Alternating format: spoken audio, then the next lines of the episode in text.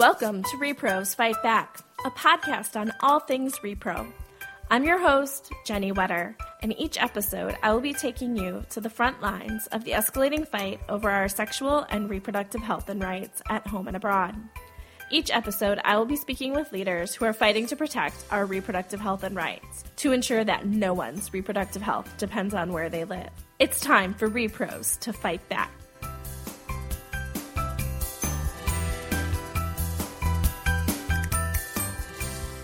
Welcome to Repros Fight Back. On this week's episode, we're going to switch to cover global issues that we've kind of ignored for a little bit. Um, so, this week, we're going to talk about PEPFAR. Helping me dig into this topic, I'm super excited to have the amazing Caitlin Horrigan with Planned Parenthood Federation of America. Welcome, Caitlin, and thank you for being here. Thanks so much for having me, Jennie. Okay, so before we get into PEPFAR, um, I figured we should probably start with a little basic, like, what was um, HIV/AIDS? What was going on in 2003? Yeah, absolutely. And I think that's such an important question because oftentimes I think we forget to reflect on where we've come from and we're so focused on the remaining work to be done that we forget that a lot of progress has been made, especially in the 15 years that have passed since PEPFAR was originally passed, as you mentioned, in 20, 2003. So, what did the global AIDS epidemic look like pre PEPFAR? I think the real hallmark was that there was a lack of access to treatment. Um, and that really HIV and AIDS was viewed as a death sentence in so many parts of the world. And in fact, in 2002, it was the leading cause of death for people 15 to 59. So for a lot of people, it was a death sentence. And I think then it was surrounded by a lot of fear, a lot of misinformation, a lot of misconceptions, and a lot of stigma that really undermined the work. And it wasn't that there were no treatment options available, it's just that they were unequally distributed. Mm-hmm. So in the mid 90s, there were actually um, viable treatment options, but it was just in some of the places hardest hit by the epidemic, like in sub Saharan Africa, they really weren't accessible at all. So the people who needed the most in resource low settings weren't getting the life saving medication that they need. And we could talk in all sorts of numbers, I think, about what else was happening at that time. But really, for me, the top line is is that millions of people were needlessly dying when there are resources and things available that could save their lives. And that's why we so desperately needed PEPFAR. So, what is PEPFAR? Well, um, first, it's an acronym, so yes. I'll break down what that is since we live in way too many acronyms. Know, always good to remember that. I s- sometimes forget. Yes, although it's a long one, so it's nice to have the short term. But it stands for President's Emergency Plan for AIDS Relief. And it was established in 2003 by then President George W. Bush. And really, it was a five year vision with $15 billion to combat HIV and AIDS globally and also tackle malaria and TB because those diseases were so interrelated with the epidemic. Um, so it was actually passed through bipartisan legislation, which sounds kind of novel these right. days with the state of Congress. But it was at the time the biggest um, global health investment in a single disease by any country in the world, and in fact still is that today. And for the US, you know, we've long invested in global health, but this represents the by far the biggest investment we've made. And in fact, in um, FY fiscal year 2017, it represented 62% of our global health funding. Wow. So, yeah, a huge chunk of how we're showing up in the world in terms of global health. I think it's exciting because not only was it started in a bipartisan fashion, but Congress has actually reauthorized, which sort of means reapproved it twice since its history. Um, again, with broad bipartisan support, which again sounds so quaint and novel these days. But that was in 2008 and in 2013. They sort of reaffirmed their support for this and doubled down and, and continued the, the important work of the program. Um, and since it started, it started with about 15 countries, now works in over 40, so it's grown a lot since it originally started and really sort of um, harnesses the whole of government approach. So, State Department is working with HHS, Department of Defense, Peace Corps, USAID to really have a holistic um, response to the crisis that the world was facing. So, what was PEPFAR like under President Bush? Yeah, it's a good question. I think PEPFAR has been strong in both Republican and Democratic administrations, but in different ways. Um, I think under President Bush, you know, we did see it was really in that emergency phase. So it was dealing with really bringing treatment to people who had never had treatment before. So we saw vast improvements in that area. We saw great improvements in things like preventing mother to child transmission, which was huge for women who are living with HIV and wanted to build families and have a healthier next generation. Mm-hmm. And I think um, PEPFAR at that time was really building sort of a health system in places that didn't have a platform, which allowed for then, when there were new technologies, medical and scientific breakthroughs like voluntary male circumcision, which is a new HIV prevention tool, to really have the infrastructure to deliver it on scale to all the people that needed it. Of course, at that time, too, we didn't do as much as we could because of some bad policies that were in place that were short sighted and really held back our progress. So under Bush, PEPFAR focused a lot on abstinence only programs, which might be familiar to the listeners because it's sort of having a resurge of a moment now. Yes. And I know you've tackled that in previous episodes, but that was a real hallmark hallmark of the PEPFAR program and really did especially young people a disservice by not providing them with the information that they needed to make healthy decisions and really to lead healthy lives. Despite even at that time there was tons of evidence that that wasn't effective. It's grown as people have analyzed PEPFAR. And then the other major policy setback, I think, from that time was there was what's known as a refusal provision, which allowed organizations to pick and choose what they felt comfortable providing and refuse to provide services even if they would save people's lives. And so that really held us back by placing sort of organizations' personal preferences above people that needed health care and services. So that was sort of what it looked like under Bush um, funding increased a lot, treatment increased a lot, but we didn't do everything we could have because of some of these harmful policy restrictions. Bush was definitely before I got involved in repro health, so I was not as familiar with the refusal side. I um, only knew about the abstinence side, so that's interesting. Yeah, yeah, and obviously there have been a lot of domestic refusals since. mm hmm PEPFAR is kind of the worst one we have on the books, so oh, really? it's kind of a model that has been tried to be replicated in a lot of domestic programs. Um, it's sort of the worst of the worst that's out there, and sadly, some of the most vulnerable people around the world have suffered because of it. So, what did Obama change when he came into office? Sure. Um, well, um, Obama was also a big supporter of PEPFAR. I think one of the challenges that he faced is just when he was taking, I mean, he faced a lot of challenges, um, but one of them related to this was the global financial crisis hit sort of just as he was taking into office. So while PEPFAR funding had sort of steadily increased through, you know, congressional budget cycles up through the beginning of his administration, all of a sudden there was less funding available for everything, but including PEPFAR, and so funding sort of flatlined. So I think one of the challenges that the Obama administration did a really great job is is thinking about how programs could be delivered more effectively since resources weren't um, expanding.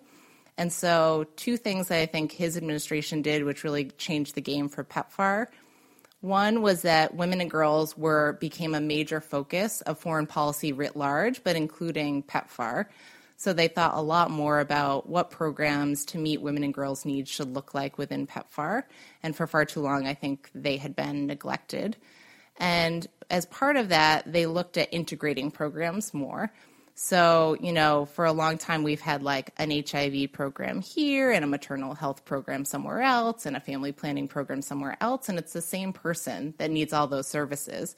And so the Obama administration worked really hard. It's still a work in progress, I think, but to integrate those programs so that a person can go to one place and get more of their comprehensive needs met and don't have to wait in line and travel distances repeatedly to get basic services, including HIV and things like family planning a really important point was talking about the financial crisis because I think so many people think of so many other implications of the financial crisis and aid is definitely not one of the things that's talked about that when there was that government freeze it meant you know government spending really had to be thought about um, on a smaller scale i guess um, in how to fund these great programs that we are working on and effectiveness then became a real uh, push. Yeah, absolutely. It was sort of a more imp- imperative, I think, to how can we keep up the momentum, but without just more money on the table. The Obama administration focused on women and girls, so one of the big programs they had under PEPFAR was the DREAMS initiative.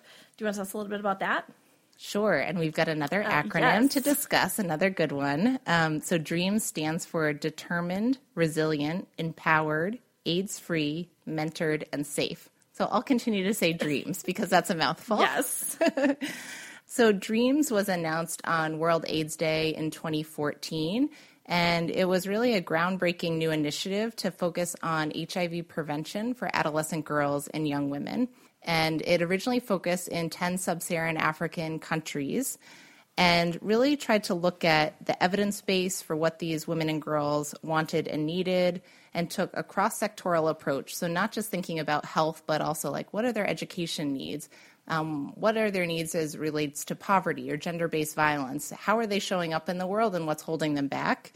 And so put forward a comprehensive set of core interventions, sort of banking on the idea of here are all the things we know work individually. What if we made sure a set of girls and young women got them all together? And the bet is is that their outcomes will be better.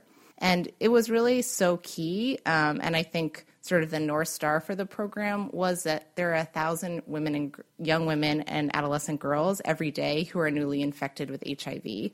Those numbers are staggering, and it's disproportionate too for them. 74% of adolescents who are infected in sub Saharan Africa are girls. So wow. they're yeah, they're really getting um, you know infected and and suffering the consequences in a way that their male peers aren't. So clearly the AIDS community has failed them to some degree and dreams I think was sort of a signal of okay, we're doubling down. We recognize that they're so key and we're not going to um, repeat the mistakes of the past. And so dreams is still around? It's still around, but it's definitely one of the areas that we feel quite nervous about could be in jeopardy because, you know, when we talk about evidence based approaches for adolescent girls and young women, especially in HIV prevention, that includes things like adolescent friendly sexual and reproductive health services. It includes things like post violence care, which includes provision of PEP and EC, emergency contraception. Um, it includes sex ed. And so these are things that are on the target and on the chopping block in this administration. So, you know, there's been great momentum. Just last year on World AIDS Day, they announced some promising results from the first couple years of the initiative, where they did see dramatic decreases in the incidence for adolescent girls and young women in the target countries. And in fact, they even had more countries saying, we want to adopt this model and approach. So it's something uh, that we certainly hope doesn't go away, but we recognize that it could be vulnerable and are nervous about um, it being subjected to the ideological ideology of this administration.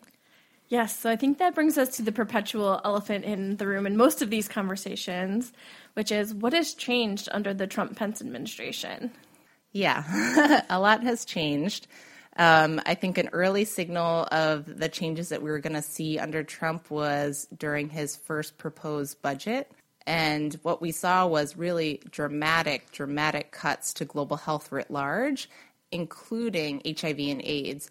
So while many of us may have expected, although it was devastating to see the zeroing out of international family planning, PEPFAR has been so bipartisan right. and so embraced by previous Republican administrations that it was really jarring to see also significant cuts to the PEPFAR program proposed.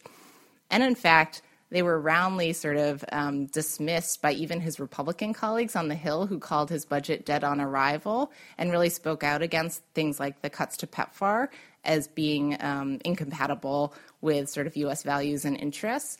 Um, but the message doesn't seem to have cut through because, you know, one year later he proposed very similar budget cuts again. So um, I think it's a real question mark on um, where the Trump administration is focused on PEPFAR. And of course, with less resources, the one thing they've said is that they'll maintain people who are currently on treatment will be maintained, which is critically important, obviously, something we support, but it leaves a lot of open-ended questions about, Absolutely. you know, what happens to care and prevention, which are also critical pieces of an AIDS response, and what happens to people who are just finding out they're HIV positive. Is there treatment available for them?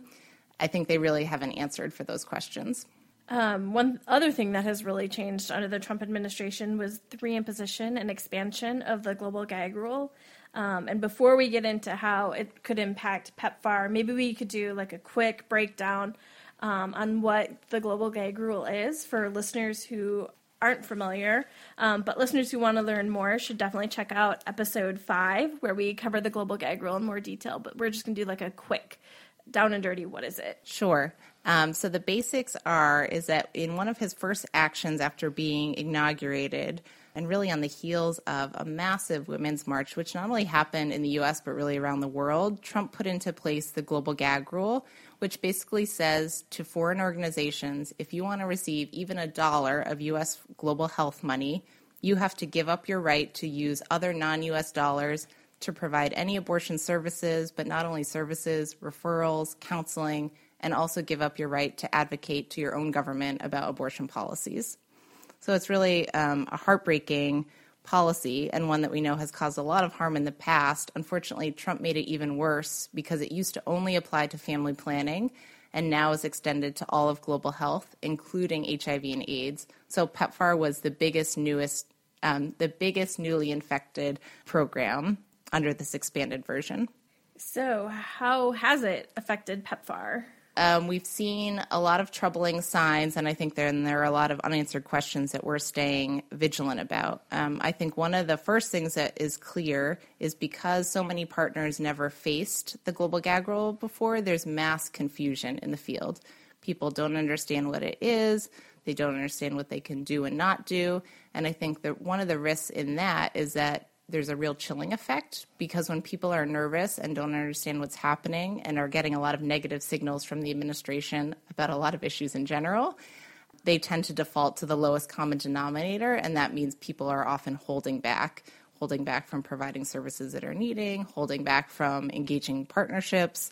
So that confusion, that chilling effect is quite clear. I think we're also already starting to see impacts on HIV. And I should say that the impacts on HIV aren't entirely new. Even when it was only family planning, I think we know that many family planning providers served as an entry point, especially for women and children, to enter the health system. And so they weren't only getting contraception there, they may have also been getting HIV counseling or testing or linked to services. So even under the old versions of the gag, we already saw HIV impact. But I think with this expanded version, we're seeing it even more dramatically. And so many more countries are impacted. I think, you know, we're seeing examples like there's an organization, the International Planned Parenthood Member Association in Mozambique, um, is losing about two thirds of their budget um, because of the expanded global gag rule. And again, this wasn't funding just to do family planning work, but they actually were working to support um, about a half a million people, including many young people, who they were providing with physical, psychological, and social support for people, especially who are living with HIV. So the impact is much broader. Um, the communities, the reach is getting devastated, and there's not an easy substitute, I think, for others to step in and do the work because so many of the organizations have built up special trust or are serving especially vulnerable populations, which other organizations don't have the expertise in. Yeah, and I think it also harkens back to what you said, talked about before with the Obama administration focusing on integrating services. That even if the um, global gag rule hadn't been expanded, more groups would have been impacted because we were talking doing so much more integration of health services, um, and so it makes it so much more complicated. Yeah, absolutely. Um, with Planned Parenthood Global, which is our international arm, we actually had a partner in Kenya who um, was partnering with PEPFAR around an orphans and vulnerable children program. But because they also valued their role as an abortion advocate, they're having to pull back from not the work. They're still committed to working with orphans and vulnerable children, but they can no longer partner with the US government to do it, which is a real loss. And I think, you know, it's not only a story of them losing the current grant that they have, but they will no longer compete with everyone else for future grants. And that's kind of an untold story because it means just we're having less competitive processes. The best people aren't necessarily coming forward to do the work um, in the way that they could have. And new groups with established contacts don't just spring up. So, you know, if this grant goes to someone else, they may not have the connections in that community. Yeah, absolutely. And we just can't afford to take the foot off the gas at all. You know, it's so urgent. Um, we've made a lot of progress, but it could easily slip backwards. So, this policy, I think, um, really puts us at risk of doing so. So, how has the HIV/AIDS community responded to the global gag rule? Yeah, it's a great question. And I think um, advocacy has always been sort of part of the DNA of the AIDS community. And I think especially people living with HIV have always really been on the front lines of pushing on for advocacy, funding, and policy. And so for many, the global gag rule is sort of already on their radar. But I do think this expanded version has opened up a whole new set of players who all of a sudden are seeing themselves in this fight. Whereas people used to think, oh, maybe like, oh, that's a repro fight. You know, I, I support it. Um, you know, I hope they're successful, but I don't see myself in that. Now I think people are standing together in a much more robust way, which is maybe one of the silver linings of all being under attack together. But for example, we worked on an open statement opposing the global gag rule, which has been endorsed by over 160 organizations. And that includes more than a dozen national major HIV organizations. So I think they're really showing up vocally, vocally visibly, uh, to state, say that the global gag rule hurts the HIV response and is really bad public health policy. And it'll be interesting to see the global AIDS community come together in Amsterdam in July. Um, there's a major global AIDS conference that happens every two years, and this will be the first convening uh, since the gag rule has been put into place. And already, I think we're hearing a lot of chatter and momentum about seizing this as an opportunity, both to do the technical assistance and capacity building to make sure people understand what the gag rule is and isn't, but also to really harness a collective strategy and to really send a loud and vocal message of, as an HIV AIDS community, we oppose the global gag rule. So I'm excited for that moment and the real um, loud global response that hopefully comes out of it. Oh, that's really great to hear. So, what we touched on this a little bit. What are some of your concerns going forward with PEPFAR? Yeah, um, some of the big concerns that are on my mind is we have seen an uptick, um, a resurgence, which I uh, reflected on earlier of abstinence only, despite the decades of evidence that it's not effective. And I think we've seen this domestically, and now it's sort of creeping into the PEPFAR program guidance that comes out annually, which again really hurts young people and the future generations who are going to be left without the tools and information they need to keep themselves healthy and safe. So um, that definitely keeps us up at night and has us really concerned. And I think we know that the Trump administration has put so many ideologues in place. Nothing is sacred to them. So PEPFAR is not sacred. They're going to push their agenda wherever they can push it. And unfortunately, I think PEPFAR is one of the targets that they have in their sights. So that's definitely concerning. And then I think any backsliding on dreams because it has been so promising and so hard fought for by so many advocates.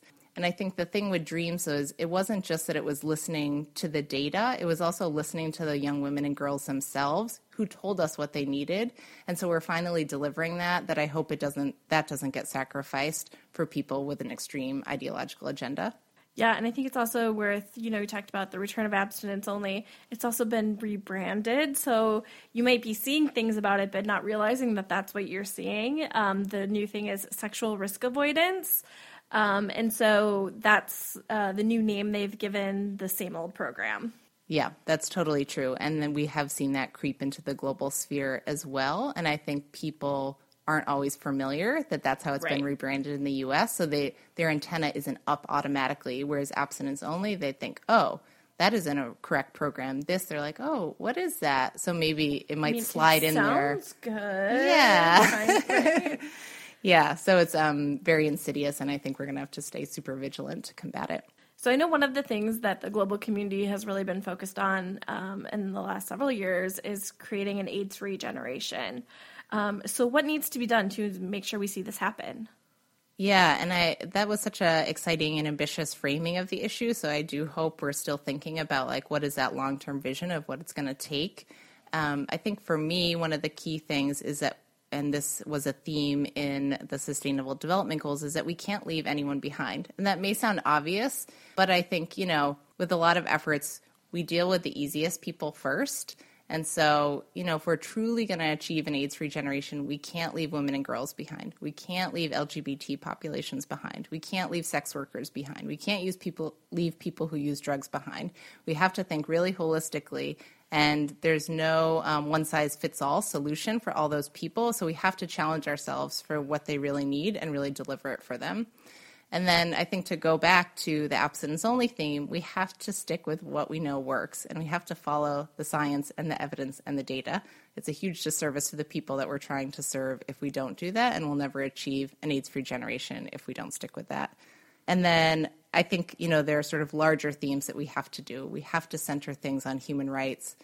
We've made a lot of progress, but there's still an incredible amount of work to do to combat stigma, discrimination, and violence, which are sort of underlying factors that I think continue to perpetuate HIV and AIDS and will never fully get over the epidemic if we don't tackle those kind of things. So now that the listeners know all the great information around PEPFAR, what can they do to get involved? Well, as an advocate, I love that question. And also, as an advocate, I think it's always a good time to contact your member of Congress, but it's an especially good time right now because members of the House and Senate Appropriations Committee right now are drafting bills which will decide funding levels for a range of programs, but PEPFAR included. And so I think, especially on the global issues, it's important for them to hear from their constituents that you care not only about how the U.S. government funds programs in your own community, but that you care about how the U.S. shows up in the world. So, calling your member of Congress, sending an email, sending a tweet saying that you support global health funding, including for HIV, including for reproductive health, is super important. And it's really timely right now because they keep track of those things. It does have an impact. And I think those of us who are up here in DC slogging it away in the hallways can tell when people have been hearing from their constituents. So that would be number one.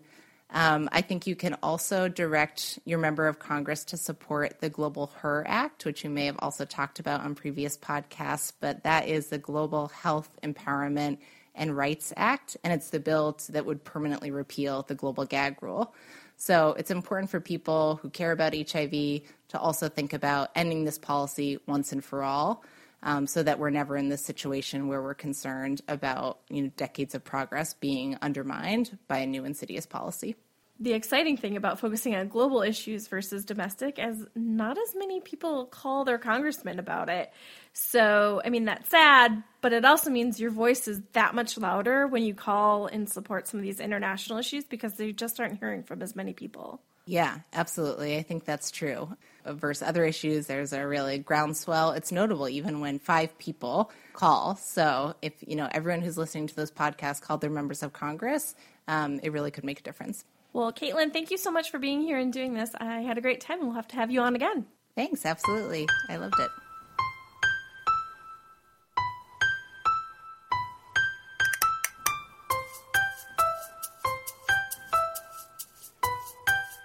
For more information, including show notes from this episode and previous episodes, please visit our website at reprosfightback.com. You can also find us on Facebook and Twitter at reprosfightback. If you like our show, please help others find it by sharing it with your friends and subscribing, rating, and reviewing us on iTunes. Thanks for listening.